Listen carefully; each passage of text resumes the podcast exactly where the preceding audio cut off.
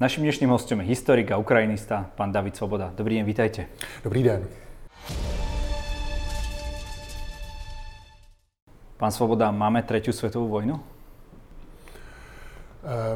ano, ano, máme. Máme, uh, protože počítám s tím, že Čína nezůstane stranou. Zatím je to třetí světová, řekněme, v Evropě. Zatím, a na to, že je to třetí světová, tak si kde kdo může říct, no tak to je paráda, to je luxus ještě, že? Nemyslím Ukrajince, ale jako ve zbytku Evropy to tak jistě je. Ale tohle platilo i pro druhou světovou válku. Samozřejmě, že modality a průběh té třetí světové války je těžké odhadnout. Vůbec nikde není psáno, že to musí být válka ničivá, jaderná a tak dále. Skutečně um, nemám dost argumentů pro to, abych tady mohl odhadovat uh, budoucnost a uh, malovat tady nějaké apokalyptické vize, ale na každý pád nesmíme ztrácet ze zřetele, že se rozpadl mezinárodní řád, který jako jako nastal, řekněme, po druhé světové válce a přetrval v určitých rysech i po skončení války studené. Ta rovnováha je rozkolísaná, dá se říci rozbitá a domnívám se, že Čína hm, k tomu může říci poslední slovo a skutečně vlastně posunout tyto uh, události do nového dějství. Doufejme, že se tak nestane ale rysy třetí světové války ve smyslu určité globality, globálnosti toho, že ten konflikt samozřejmě i přesahuje to ukrajinské území, to má. Je, toto podle vás zástupný konflikt? A v skutečnosti bojuje na Ukrajině Rusko proti západu? Je to tak, že Rusko samozřejmě, a to bylo vlastní i, eh, omlouvám se za ten příměr, on je trochu omšelý, já nesrovnávám Putina jako s Adolfem Hitlerem přímo ad personam, to by bylo takové laciné, ale Rozhodně je faktem, že tak jako druhá světová válka byla vedena vlastně nejenom z takových těch geopolitických, ale ideologických příčin, tak eh, Vladimir Putin skutečně tu válku, tu eh, protiukrajinskou agresi pojímá jako jakési apokalyptické střetnutí sil dobra, takto ruská, se silami zla, takto západu v čele se spojenými státy. Ale abych řekl, že to je vlastně mm, proxy war, to bych se příliš eh, přiblížil pozicím právě jako ruských propagandistů a po nich papouškujících trolů, kteří jako říkají, to jsou takové ty, lat, takové ty vtípky, že eh, Spojené státy na Ukrajině válčí a budou válčit do posledního Ukrajince a tak dále. To je nesmysl. Západ skutečně na této válce vůbec žádný zájem neměl a to jako, já myslím, docela pádně i potvrzují ty velmi váhavé a nejednoznačné reakce mnoha západních zemí eh, na to, co tam Putin spáchal. Takže tretia svetová to bude, keď uh, si začne Čína nárokovat nějaké ruské území a vtrhne tam vojensky, alebo... Já bych řekl, že třetí světová to bude ve chvíli, kdy Čína uh, vytáhne vojensky na Tajvan. Uh, kdy se to stane, je otázkou. Slyšíme spíše odhady, že to bude tak do deseti let. Tady jsem na tenkém ledě. Já si myslím, že vždycky, když se něco odhaduje jako příliš velkoryse až do budoucna, no tak je to nakonec tak pětkrát kratší, protože jako soudruh si také podobně jako Vladimir Putin nemládne, také má samozřejmě své geopolitické ambice, také jako se může stát, že záhy třeba bude bojovat i o přežití toho režimu, který, jak se teď ukazuje, není tak úplně pevný a monolitický, jak by se zdálo. A e, hovořili jsem vlastně o té třetí světové válce. Ehm, rozhodně jako se e, sluší nezapomenout zmínit i to, že se tady vlastně už rýsují určité bloky, které jsou kromě nějakých jako geografických a geopolitických podobností definovány i ideologicky. Čili geopoliticky vzato to máme takovou tu slavnou a často skloněvanou Eurázii. To je Rusko, Irán, Čína možná Severní Korea, ale to je asi jako příliš dalekosáhlý odhad. No a ideologicky také jednoznačně to jsou země, které se vlastně proklamativně velmi vymezují vůči e, západní světové hegemonii. Jsou to režimy nelidské, od přímo totalitně genocidních, jako je Čína, po režimy e, gangsterské a také asi skoro genocidní, jako je dnes už Rusko, protože to, co na Ukrajině páchá, zřejmě splňuje znaky genocidy, to ještě právníci budou muset Eh, zhodnotit. Čili jako ten velký potenciál k tomu eh, střetu a vymezení eh, tady už vidíme. Nakolik se ten konflikt rozhoří, bude pochopitelně záležet na, jak už jako jsem říkal, počínání Číny, protože v takovém případě už by to byla jako vlastně katastrofa po velmi globálního rozsahu a samozřejmě vojenských úspěších Ruska na Ukrajině. Ako čítáte tu hru Číny voči Rusku?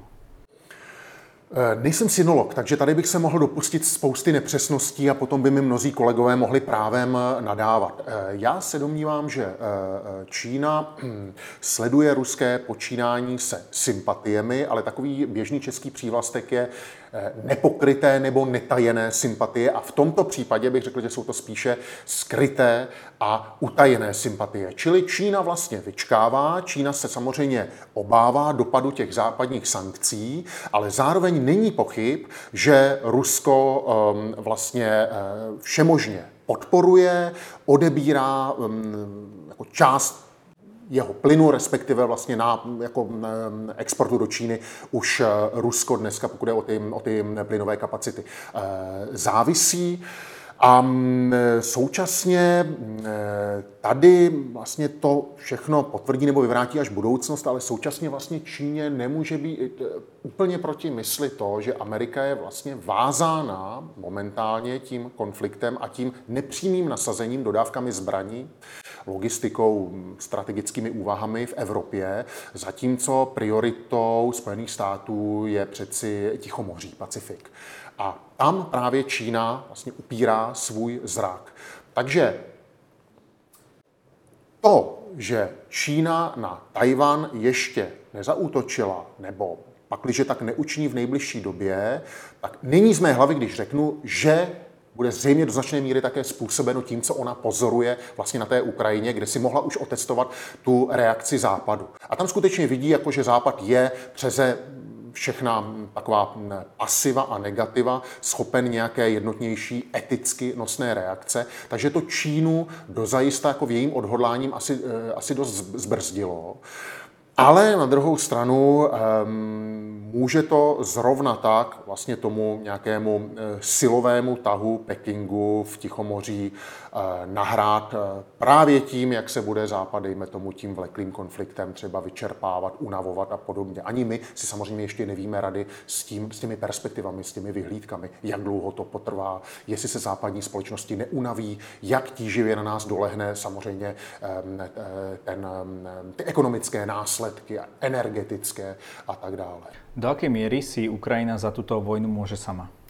No, to říkám, um, takhle, to je retorika, kterou... Alebo respektive je za ňu nějakým způsobem zodpovědná i ona? Má i nějaký podíl viny? Je za ní, dejme tomu, zodpovědná stejně jako žena, která se vrací eh, z večírku firemního třeba vánočního, já nevím, ve dvě ráno a mm, prostě eh, nevrací se domů, nebydlí na Václavském náměstí, bydlí prostě v odlehlém jako sídlišní čtvrti a tam samozřejmě dojde ke střetu s násilníkem sexuálním predátorem. Čili um, myslím si, že tím se ukrajinská vina vyčerpává. No ne, ne, takhle.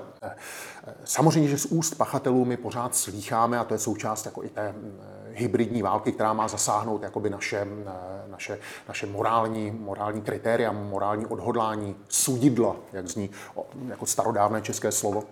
Ehm, samozřejmě, že na tomhle má zájem Rusko. Ale není to vůbec jako nic nového. Jo? No tak nakonec zase omlouvám se, ale takový ten příměr, jako Hitler také tvrdil, že jako Praha ho vyprovokovala a podobně. No, ne,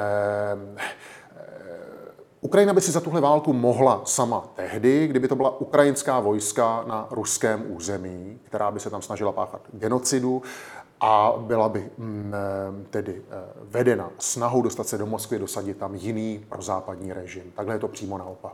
No, ta ruská strana hovorí, že páchala genocidu ukrajinská armáda právě na těch eh, územiach eh, Donecka, Luhansk, potom ich musia, to boli vlastne tie prvé, ktoré sa snažili už od toho 2014. nejakým spôsobom dobiť, takže eh, čo je na tom pravda? To jsou ruské lži, jo. Takhle, um, ani tomu Hitlerovi, ani Sadámu Husajnovi, abychom se nedrželi pořád Hitlera, ani nakonec možná té Číně, případě jejich výbojů se nikdy nepodařilo doslova, omlouvám se, zasvinit svět jakoby eh, tolika drzými lžemi a výmysly.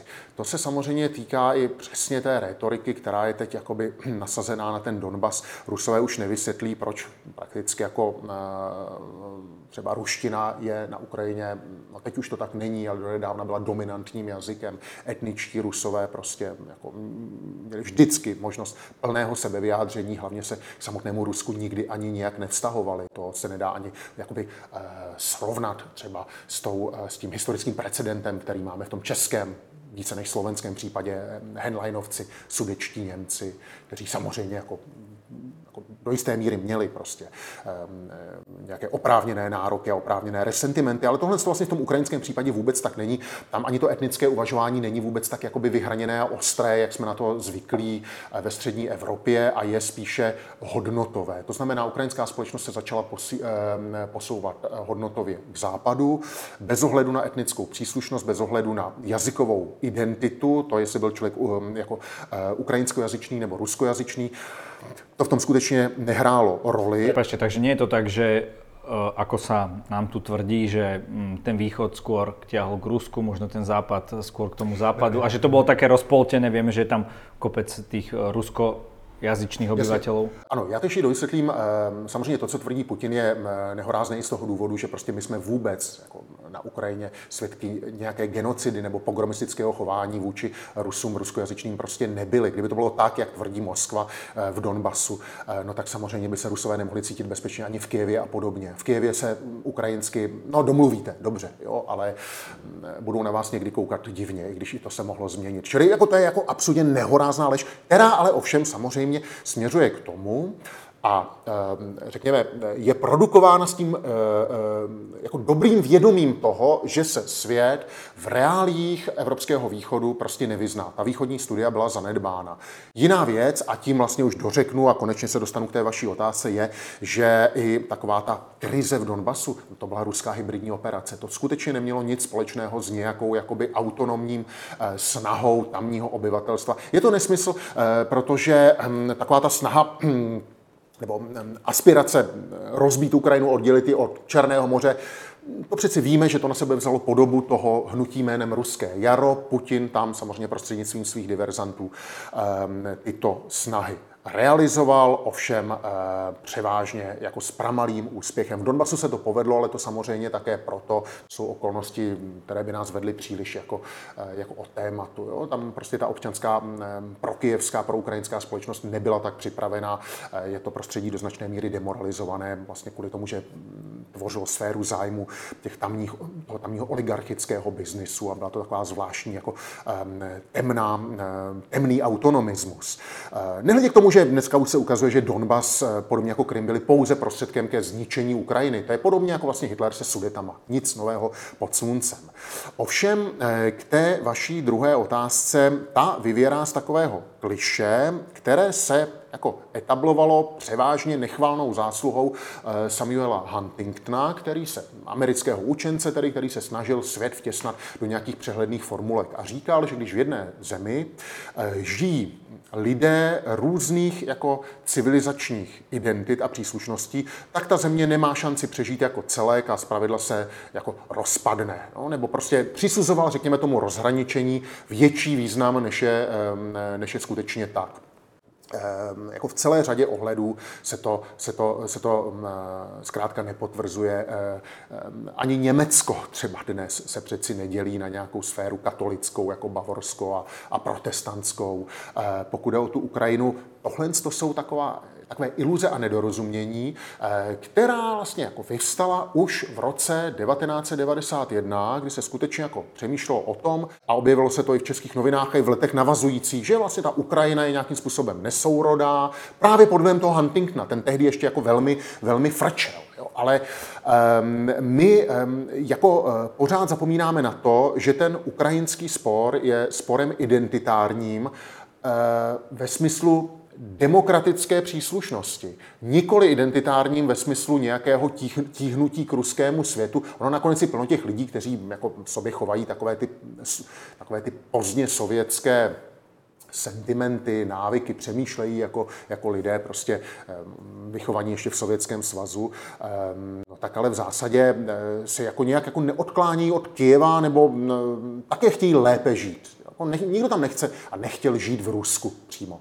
Jako nikdo nikomu nebránil ve volném, ve volném pohybu. Tahle ta argumentace je ještě, hm, a tím jako to zakončím, hm, jako paradoxní ještě z jiného hlediska. My, když jsme vstupovali naše země do Evropské unie, čili eh, počátkem, tedy, počátkem tohoto milénia, no tak přece se nám neustále jako dával za vzor multikulturní vzor těch, těch, těch, těch, těch um, um, západoevropské sféry, té západní Evropy. To znamená jako, barvitost kultur, schopnost prostě zžívat se jako s neevropskými etniky a tak dále. Jakmile Putin vlastně pustil do oběhu tyhle ty eh, jako, eh, pseudocivilizační lži, tuhle demagogii, tak najednou na to ale spousta lidí v té Evropě naskočila, což je zvláštní. Jako proč vlastně máme jako pocit, že když je jedna země tak příkladně multikulturní, jako je Ukrajina, um, tak se prostě jako stává celkem právoplatně kořistí druhých, nemá právo existovat, rozpadne se to a tak dále. Jo, je to mrtvě narozené dítě.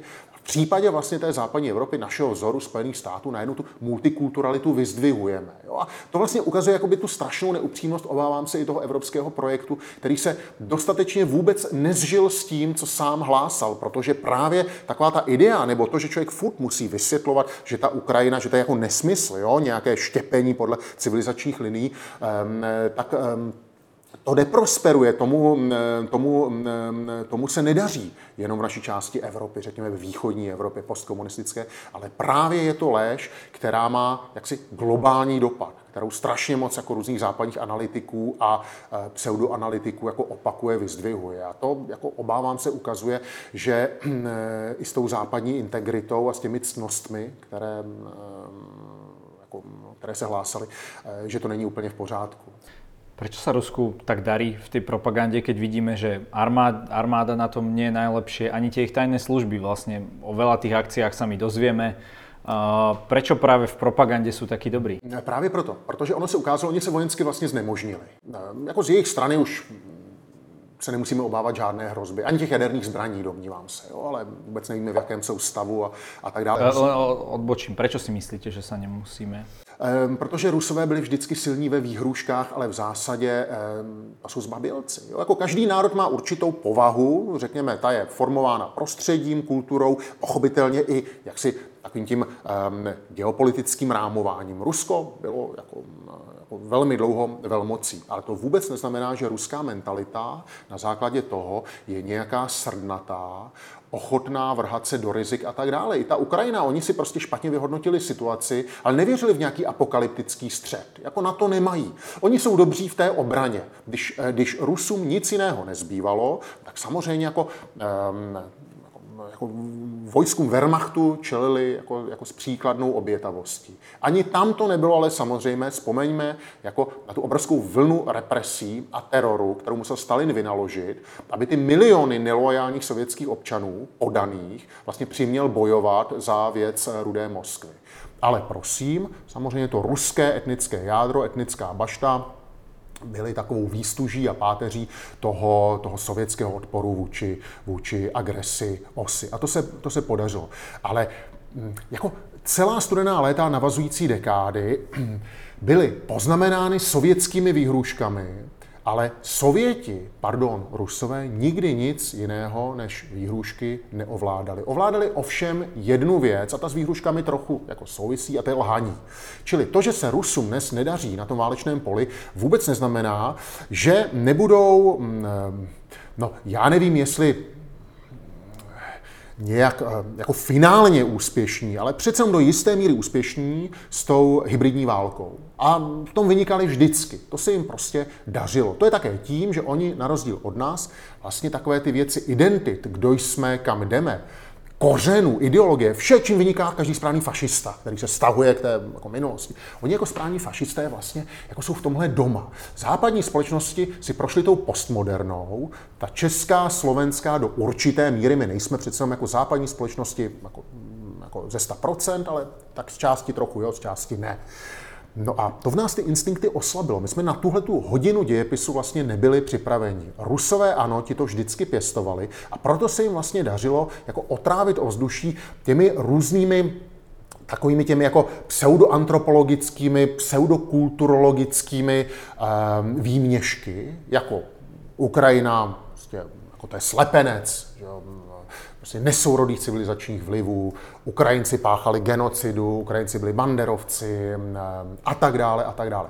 Čili na poli té hybridní války, informační války, oni vždycky byli zdatnější a to, že se jim teďka nedaří v poli, vůbec neznamená, eh, že nebudou pokračovat eh, o to spíše v tom, v čem vždy vynikali. Právě proto eh, není důvod nějak příliš jásat, respektive um, um, usínat na Vavřínech, jak se říká, a pokládat Rusko za odepsanou veličinu, která, která nemůže zasáhnout do našich životů. Oni to vždycky dělali a dělat to budou. I navzdory tomu a možná právě proto, jak se jim nedaří eh, na válečném poli. Vy jste hovorili o tom, že se uh, rozpadá ten světový poriadok. Uh, Zatiaľ sa teda ani na to nerozpadlo, ani Európska únia, možno sa to stane. Zatiaľ sa nerozpadlo, ale ani Rusko. A je to teraz taký súboj kto z koho, že či sa rozpadne skôr Rusko alebo únia? No, um, um, ano, je to takhle. To, že jde o válku ideologickou a Prostě od začátku, to je prostě čirá ideologie, to je nesporné. A když už jsem říkal, že jde o střed sil dobra, se silami zla, tak, jak, jak si to narýsoval Vladimir Putin a většina ruské společnosti, co si budeme říkat, no tak to samozřejmě, ať už my chceme nebo nechceme, nás, z nás činí jako stranu toho válečného konfliktu, která je v tomto případě napadena a zároveň ovšem jako pomáhá té oběti, té Ukrajině. Bez jako naší pomoci, pomoci západu, přesně řečeno, by se Ukrajina zřejmě tak snadno e, neudržela. No a e, pochopitelně, jako, že e, jako Putin m, bude používat všechny prostředky k tomu, aby tu naši jednotu rozklížil. Jestli bude přímo rozpad Evropské unie, no samozřejmě bylo by to ideální. Já nevím, jestli zrovna tohle je ve hře, ale minimálně jako nastolit opět jako vlnu populismu, způsobit společenský rozvrat, Eh, způsobit to, že se západní vlády budou muset eh, věnovat domácím problémům v jejich jako mm, eh, dramatické vyhrocenosti a rezignují na tu zahraniční politiku a, a tedy úspěch a tedy pomoci, pomoc Ukrajině. Pokud je o Rusko, rozpad Ruska. On si to na západě, ať už bohužel nebo naštěstí, já myslím, že spíše bohužel, nikdo nepřeje. Protože opět, tady se opakuje něco, co nám krásně vytane před očima, když si zalistujeme analýzami 30 let starými, nic nového pod sluncem, člověka žasne. Taková ta jako neznalost toho východního prostoru, východního kolosu, která je spojena až jako téměř s dětinskými obavami. Uvedu příklad. Um, pořád jako z toho záp- jako chování západních státníků vysvítá jistě, že obava z Ruska, ale pořád se nezbavili také jako strachu o Rusko. O Rusko. Co s tím Ruskem bude, když tu válku úplně prohrají? O to, to je vidět vlastně jako z té, třeba z těch kroků retoriky Emanuela Macrona, úplně šílené.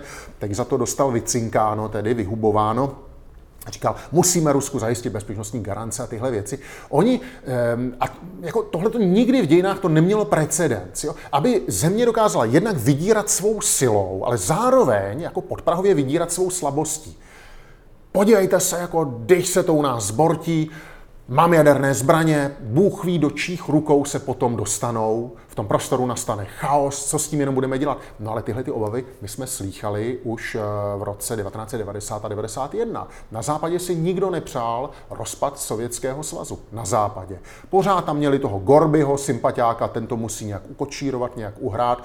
Kdyby se, nedej bože, Sovětský svaz rozpadl, je tam spoustu jaderných, spousta jaderných zbraní, do čích rukou se pro boha dostanou? No, my už víme, jak to dopadlo. Dostali se do rukou Ukrajiny, která na nátlak západu, nebo pod falešnými, tedy hlavnými přísliby, se jí zřekla. Dneska jsme tam, kde jsme. Čili tímhle tím se také jako velmi operuje, že když se Rusko rozpadne, eh, bude to na úkor nějaké světové stability. No, na úkor světové stability ovšem také je, když se Rusko nerozpadne, nebo když se ještě nerozpadlo. Takže když se na to podíváme očima historika, tady si myslím, že jsem jako na jako domácí půdě, tak eh, my si musíme uvědomit, že naše jako optika, náš pohled na ty různé děje je jako strašně ovlivněn dobou přítomnou. My se pohybujeme pořád v takových těch velmi aktuálních měřících. Takže dobře, my máme pocit, že se Sovětský svaz teda jako rozpadl, nic hrozného se nestalo, cokoliv hrozného se stalo, tak samozřejmě páchala Moskva v Čečensku, Gruzii, Ukrajina. Ale jinak jako dobrý, ty obavy byly jako, jako liché. No ale eh, my vlastně vůbec nevíme, jestli rozpad Sovětského svazu nebyl jenom prvním stupněm rozpadu Ruska. Putin sám to ve svém jednom jako ideologickém výstupu v minulém roce takhle pomenoval, říkal, rozpad Sovětského svazu byl rozpadem historického Ruska. No tak fajn, jako, no, jako, teď se ukáže, jestli měl pravdu, protože eh, Rozpad ruského impéria byl nakonec jenom logický, byla tady v dějinách spousta říší, které se rozpadly, na jejich troskách někdy zavládla nestabilita, ale nebo také ne. A každopádně byl to jakýsi jako přirozený, přirozený historický proces. Jo? Jako Slováci, Češi a tak dále by neměli jako samostatnou státnost, kdyby se nerozpadlo Rakousko, Rakousko-Uhersko. Já neříkám, jestli je to dobře nebo špatně, jo? To, ale, ale je to holý fakt a jako nemyslím si, že by nastal konec světa tím, že Slováci, Češi mají svou státnost. Podobně Ukrajina. Jo? No, takže eh, ono se skutečně Rusko může jako ocitat na Prahu jako dalšího rozpadu. No, ten atom se bude pořád tříštit, pořád, pořád štěpit. Ale na západě, jak už jsem říkal, si to nikdo nepřeje, všichni na to hledí s velkými, jen z části opodstatněnými obavami. Čo je podľa vás mal byť pre nás ideálny scenár? Ak by sa stalo, že naozaj Ukrajinci by ich vytlačili, ako by sme sa mali zachovať voči Rusku? Takže v první řadě bych napřel veškeré úsilí, já o tom bohužel nerozhoduji, jo? já to můžu komentovat jenom tady vlastně od eh, skleničky eh, s minerálkou, ale eh, na obnovu Ukrajiny vůbec bych si nevšímal, čistě jako z etických důvodů, no, nějaké, jako, jako ruských strázní, resentimentů a podobně. Rusko se skutečně musí odsnout v naprosté izolaci, měla by mu být jako dána pocítit tíha jeho porážky. A Teprve ve chvíli, kdyby byly všechny válečné škody napraveny, Ukrajina by byla vlastně ošetřena, ošetřována západními investory, eh, podařilo se obnovit její infrastrukturu a podařilo se Ukrajinu bezpečně začlenit do západních struktur, v první řadě tedy eh, do Severoatlantické aliance, tak bych Rusům začal stanovovat podmínky, to znamená, a my vůbec samozřejmě nevíme, jako kdy bude Rusko jako poraženo, tímto způsobem, po kterém tedy Ukrajinci touží a legitimně touží. A také nevíme, jaké budou Putinovy osudy nebo osudy vůbec ruské státnosti. Ale v tomto případě už by Západ jako neměl opakovat tu chybu z 90. let, kdy Rusku nekladl žádné podmínky. V tomto případě by se mělo říci, chcete žít lépe, v tom případě je nutné zbavit se toho vašeho agresivního apetitu, nastolit reformy, Ehm, jejichž, na jejíž konci bude transparentní společnost a jako definitivně se odříci autoritativního modelu vládnutí. Prostě nesmluvavé uplatňování principů lidských práv a toho všeho. No, vzhledem k tomu, že toto se v Rusku jen tak nepovede, tak se domnívám, že ta ruská izolace bude muset prostě trvat co nejdéle. Ale ty přísliby by měly být jako nadále vznášeny. To znamená jako nabídnout tomu Rusku pomocnou ruku, ale až poté, co bude Ukrajina definitivně očkodněná za to, či musí procházet a definitivně tedy jako um, umístěná v, v těch aliančních garancích. Čiže akoby tak postupne transformovať uh, tú ruskú dušu, možnosť tej monarchistickej predstavy toho gosudára uh, k demokracii? Ano, takhle. Ehm, je taková vžitá představa, že v Rusku se demokracie nikdy nemůže uplatnit. No, za prvé tím bychom Rusům vystavovali jakýsi generální pardon. My bychom říkali, no, my víme, že už nikdy nebudete jiní, prostě to u vás nemůže fungovat. Ale Rusko má v sobě také gen evropskosti. Jo? Jako, já nezdílím ten názor Rusové se prohlašují za tu Eurázii, my nejsme ani Evropa, ani Asie, někdo říká Aziaté, že to už je spíše taková ta nadávka, barbaři Rusové. No ale Rusko má v sobě samozřejmě také nějaké evropské geny a demokracie tam po určitá období byla, ale ta období byla strašně krátká, počítala se na měsíce. Naposledy to byl počátek 90. let, ale byla doprovázena chaosem a, a tím vším. No, mm, eh, jako co s tím, že eh, prostě Jinak než silově to nepůjde, to znamená, Západ nebude mít asi jako šanci instalovat tam nějakého panovníka, něco podobného, ale bude muset prostě Rusům jednoznačně jako, jako naznačovat mantinely. Něco za něco. A nebát se zároveň ovšem bouchnout do stolu a říct nahlas, podívejte se, my vás ale nepotřebujeme. Pokud se nechcete zříci jako svého, svého způsobu uvažování v pořádku, my na tu konfrontaci přistupujeme. Protože my jsme příliš obtěžkáni. Rusové vyprovokovali jako bezpříkladnou agresi. No, jako, úplně jako rozbili jako dosavadní mezinárodní nechci říkat stabilitu, jo, samozřejmě jako, eh, ten řád nebyl stabilní, ale Rusko se už řadu let podílí na jeho, na jeho, na jeho eh, destrukci. A eh, my musíme mít dokonce i tu odvahu říci si, nám záleží na Ukrajině, nám záleží na blahobytu národů, které se chtějí vymanit jako spod toho ruského imperiálního područí.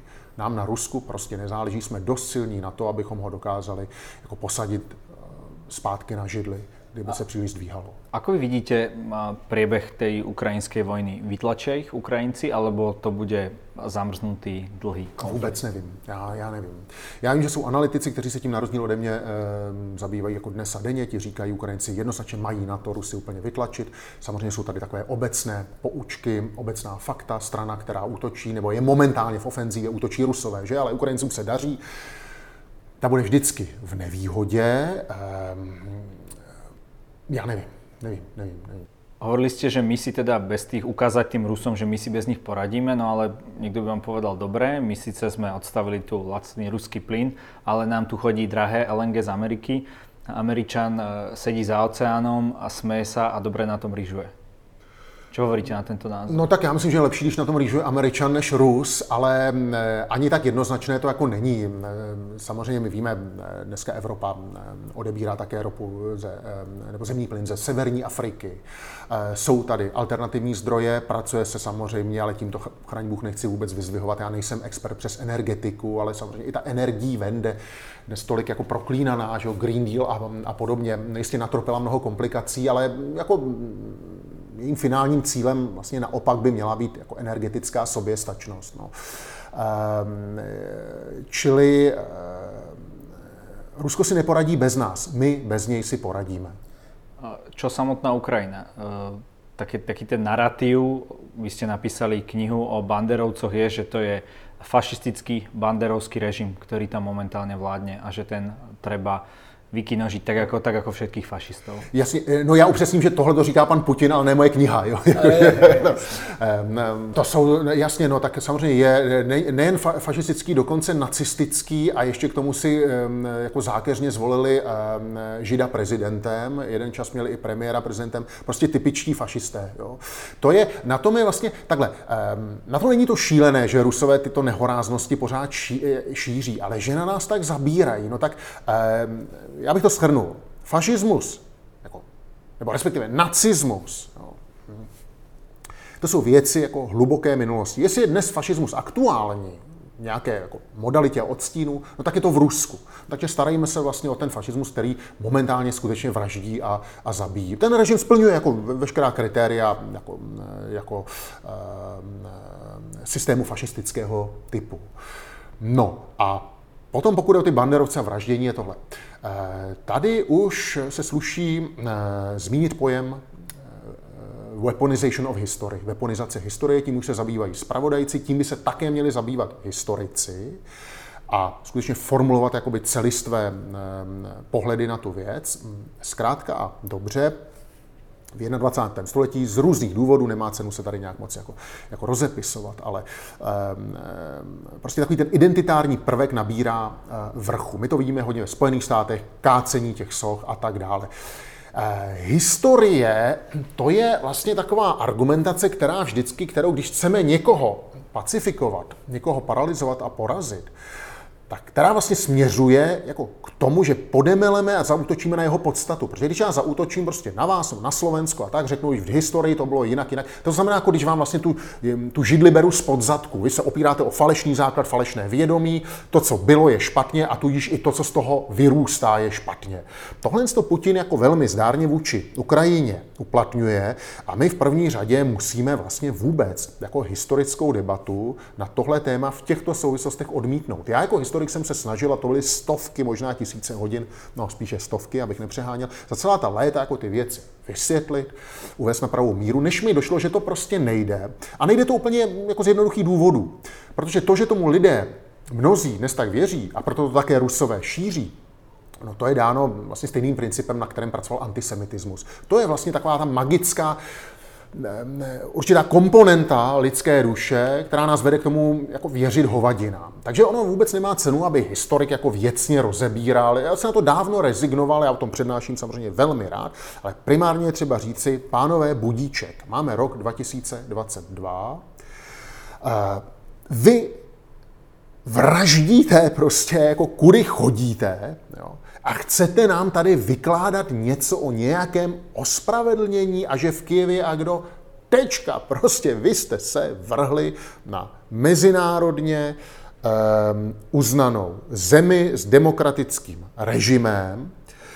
Eh, pácháte tam to nejhorší, co Evropa zažila, dejme tomu od jugoslávských válek, ale to bylo aspoň jako etnické a vzájemné násilí. Tohle to je vyloženě násilí eh, dirigované jako státem, státem totalizujícím diktaturou.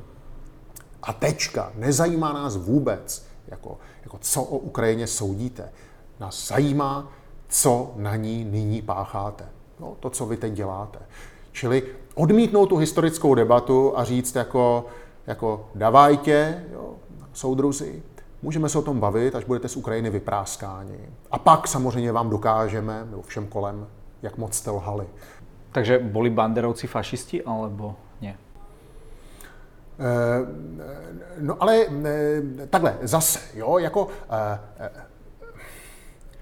proč by nás to mělo zajímat? jo. Jo, to jako to musím, proč, jako, jak to souvisí s dneškem, jo, to prostě, a jestli byli fašisti nebo nebyli fašisti, eh, tak dobře, eh, ve stručnosti. Eh, na rozdíl od jiných evropských od, odbojů ve své době, v době druhé světové války, tak příslušníci ukrajinské povstalecké armády, nikoli banderovci, to je, to je nadávka, jo, eh, bojovali jak proti totalitě eh, ze západu, nacistické, tak proti totalitě stalinistické.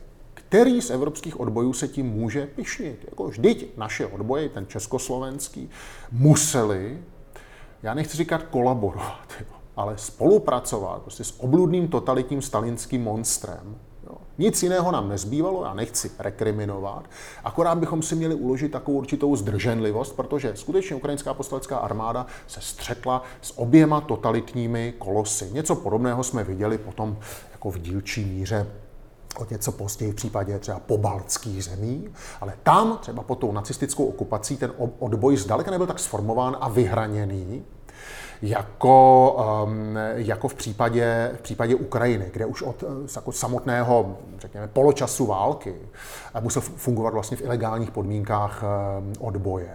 Uh, o pobaltských zemích si dnes nikdo netroufne říci, že by se jako odřekli těch eh, humanitních hodnot západního civilizačního okruhu. Přestože jejich antistalinský odboj jako do značné míry jako vyvěral nebo byl tak nějak jako, jako, jako, jako lidsky kádrově doplňován eh, vlastně těmi strukturami, které se na mnoze zapojily do těch, do těch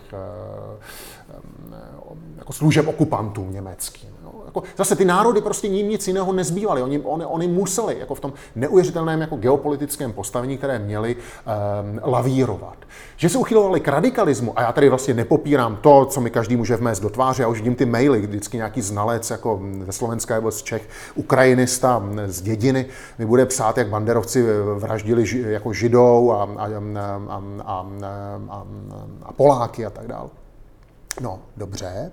Tady je třeba si ale zase jako uvědomit, jo, že dneska to, co se jako na té Ukrajině děje, tak nám jednoznačně otvírá oči, já je měl otevřené vždycky, jako řada mých kolegů také, ale prostě jako široká veřejnost nikoli, otevírá nám oči, pokud jde o jakési danosti ukrajinského osudu, o národní karmu. My přece vidíme, že tahle ta země, aby se mohla stát součástí západu, aby mohla být demokratická, tak musí neuvěřitelně trpět. Češi ani Slováci neplatili za tyto snahy genocidou. Jo, my jsme prostě s nohama na stole, sametová revoluce byla opravdu jako sametová a tak dále. V Rumunsku dobře to bylo trochu drastičtější, ale i tak.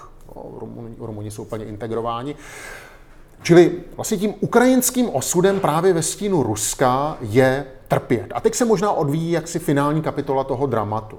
A když se vlastně takhle spustíme jako um, proti proti proudu času, tak vidíme, že ten prostor byl skutečně jakoby odsouzen k násilím, ale to násilí nevymýšleli Ukrajinci. To násilí skutečně tam vznikalo a ta mentalita, která přála etnickým čistkám a podobně, tak vznikalo vlastně jako z těch, z těch historických, z toho kontextu, z těch daností. Na to se nesmí právě zapomínat, protože ta deponizace historie pracuje s tím, že tu historii vždycky smrskne do nějaké vulgární formulky a použije ji jako zbraň, tak nějak je zašpičatí a potom ji na vás jako háže jako, jako šipky.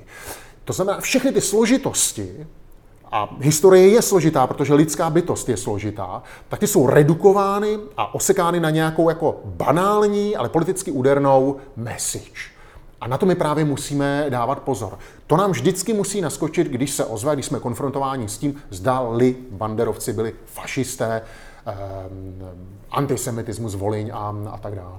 Čím je to podľa vás, že napríklad na Slovensku sme tak náchylní na ruskú propagandu, na dezinformácie, jedno z najviac, možno aj najviac v Európe? U nás je to, u nás je to přece trochu ředěnější. Domnívám se ovšem, že ten kořen může být e, trochu podobný. Jednak bych řekl, že naše země, naše národy jsou v takové té přední frontové linii. Jsem skutečně Rusko e, to svoje hybridní dezinformační úsilí e, značně, značně směruje. Na Poláky si nepřijdou. No, tam to zkoušejí jinak. Tam jako rozehrávají samozřejmě jako ten, ten etnický konflikt. Jsem teďka četl nedávno na, a já to nechci, já nebudu říkat jméno toho média, ale jedno z těch, které také česká vláda jako pořád nezrušila, a v červnu tohoto, tohoto roku tam článek a ten kritizoval přijímání uprchlíků Polskem a Českou republikou a říkal, co pak zapomněli Poláci i Češi na to, co banderovci způsobili jejich národům, Polákům a takhle. No, čili jako zkoušejí to po různu, ale eh, v případě toho Slovenska, no, já půjdu na tenký let a eh, jako prosím, aby to bylo bráno jako schovývavě, jo, nejsem nějaký čehůn, který by se tady vyvyšovali, jak už jsem říkal, jako i u nás máme takovou tu periferii vnitřní, u nás jsou to vlastně ty sudety, my jsme vyhnali Němce po Banderovsku, to Slováci po válce nedělali. Skutečně jako v čem se to liší, jo? Vlastně vyhnali jsme Němce, byla to etnická čistka doprovázená jako masivním surovým násilím. A teď máme tedy jakousi vnitřní periferii, tam je mnoho lidí, kteří jsou sociálně vyloučení a jsou tedy věrní konzumenti této propagandy. Čili to je taková, jako, takové, takové podhoubí. U nás další věc je vlastně eh, nevzdělanost i těch elit, které vždycky východní Evropou pohrdí hrdali, východní studia se nerozvíjela a tak a podobně. No a Slovensko, tam zřejmě platí to tež, to znamená e, země, kde jako třeba východní Slovensko, skutečně jako, ta populace, velká, velké množství lidí je jako nějak tak odtrženo od těch zdrojů, nebo ty zdroje mají, ale zkrátka jako jejich život jako provází úplně jiná realita, než třeba v tom bratislavském, západoslovenském urbánním eh, prostředí. Další věci jsou takové ty historické slovanské panslavistické sentimenty.